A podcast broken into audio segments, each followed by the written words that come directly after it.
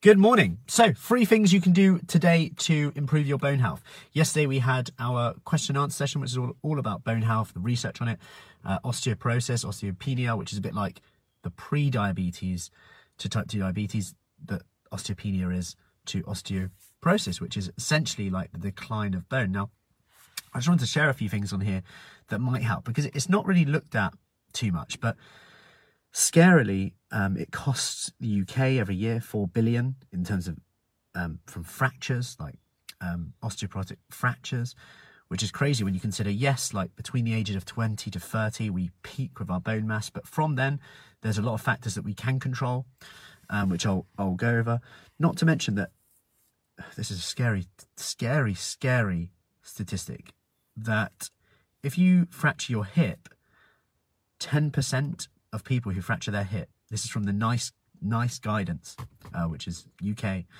Um, ten percent of those people will die within a month and thirty-three percent will die within a year from fracturing their hip, which just shows goes to show the, the importance of looking after bone health. And, and it's not really talked about much, is it really? If you think about that, how much we talk about diabetes, heart disease, all these things, yet bone health isn't really a sexy topic, is it? Really, it's quite like oh yeah, bone. And, and and when you think about you know that, um, and the fact that one in two women will get an osteoporotic fracture in their life, whereas one in five men will, whether that's related to H R T, uh, estrogen, and the drop that we see um, like fifty years plus, and before that perimenopause as well, contraception.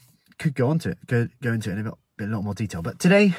Um, I want to give you three things that you can do to help with that, which is number one, which is resistance training, loaded training. If you look in care homes, they know that even, you know, it's a place where people deteriorate quite quickly in terms of potentially in terms of their bone health, unless they get the right uh, loading in terms of weight, resistance work, or um, some of the other stuff that we go over just now. But we know that resistance exercise can help with this, the pressure, the bone density that comes with that, whether that's lifting something, whether that's doing body weight stuff, whether that's doing um, like holding a weight.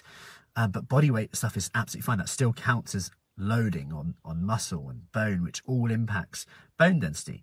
Even if it's like the boxing sessions like, like we do sometimes, or whether it's kettlebells or holding a dumbbell or tin of beans, whatever, super simple. Doing a squat, doing a push-up against the wall, all these we know help help with that.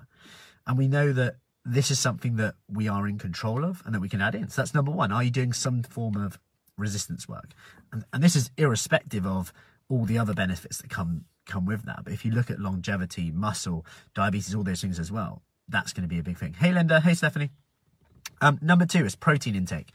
Now, when you look at um, some vegan diets, and there was a study in Oxford done quite recently, they found that meat eaters compared to vegans, every one thousand cases, like fractures or so, every one thousand people, if you like, um, there was fourteen more fractures in people who, who followed a vegan diet than um, meat eaters.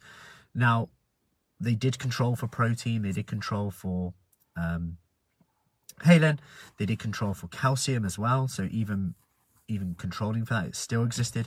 But I would still hypothesize that if you if you bring in more resistance work, if you can bring in more uh, higher protein intake, that's going to help as well. That's going to help benefit that. And that's going to be protective in terms of the muscle as well, not to mention the bone, because if you if you think about how conjoined everything is together and how everything works synergistically, you have more muscle, you might have more energy in terms of things feel easier. Like, so you're willing to do more, but you've got to get through that stage. It might feel quite hard at times. And that's why we say start small, focus on what you can do, what not the perfect time, because, well, let's face it, our, everything's either deteriorating or we're protecting or we're building, but we can't be doing two things at once. So, you know, there's only so many tomorrows that, that we have, unfortunately. So it's thinking about, okay, what can I do today to get started with that? What can I do? What are the small things? Like, how can I add some protein in? And, and like I said, if you can add that protein in, if you can add that resistance work in, these two in themselves are going to be super important. We then go into calcium and vitamin D. Now, we could go into a few others like phytoestrogens, which I went over as well, like the functional foods, which seem to have a lot of benefits as well. But pretty much when you talk to anyone in the street, they'll know that, oh yeah, calcium, et cetera.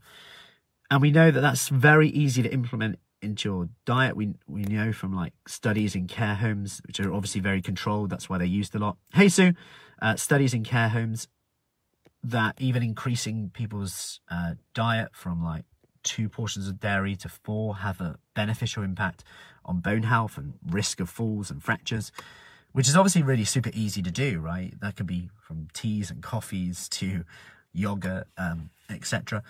But um, vitamin D is a is a no-brainer one.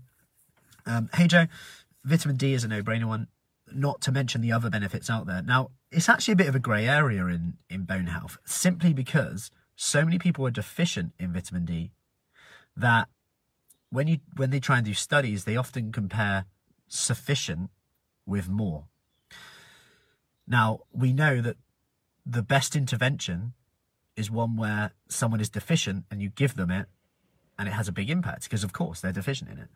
The problem is it's seen as very unethical to get someone in who's deficient in vitamin D and then say, right, you, you're either going to get placebo, no vitamin D, or vitamin D. So it's seen as quite unethical because you're potentially harming that person, because if they're given vitamin D now, they could get benefits, not just with bone health, but their immune system, um, their gut health, their mood, sad, mental health, all of these things come with it. So it's it's quite hard to study. But what we know is that nutrition is a difficult science in that you can't just know that it's not like a drug. You're either having the drug or not. In nutrition, you're either having the vitamin D or not, but the, the problem comes in that someone might just be outside more. So even though they're not given the vitamin D, they get more vitamin D. They might just eat more oily fish. They might eat more eggs. So naturally they're getting more. So it's very difficult to distinguish. But what we do know is that calcium and vitamin D in general um, has a great impact on it. So that's resistance, exercise, protein, calcium, vitamin D. I'll throw one else in there, especially if you're perimenopausal, postmenopausal, might be worth looking at. Vitamin K two seems to have an effect, uh, bone health in women, postmenopausal, perimenopausal, but not men. Interesting. Whether that's related to, well, I, I have no idea. I don't even think the researchers really know the mechanism why. Um, but it does seem to be more protective.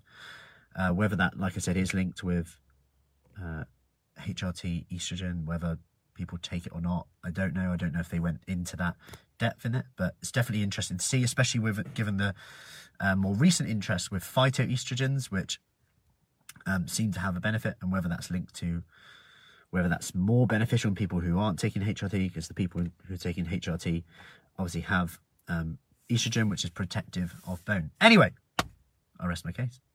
That's all I got for today.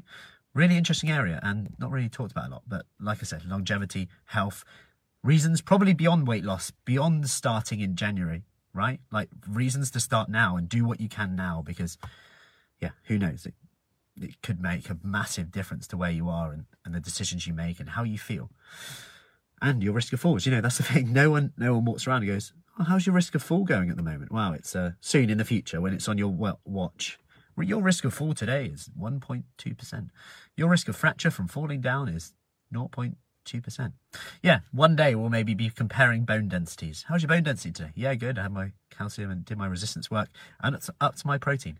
Anyway, that's the future. For now, let's control what we can, not what we wish we can. Any questions, let me know. Today's the last day to come in on our Christmas Fit program. If you want more information on that, comment below, comment below of Christmas um, with our Kickstart. Hey, Helen. Hey, Debbie. Anyway, have a good one.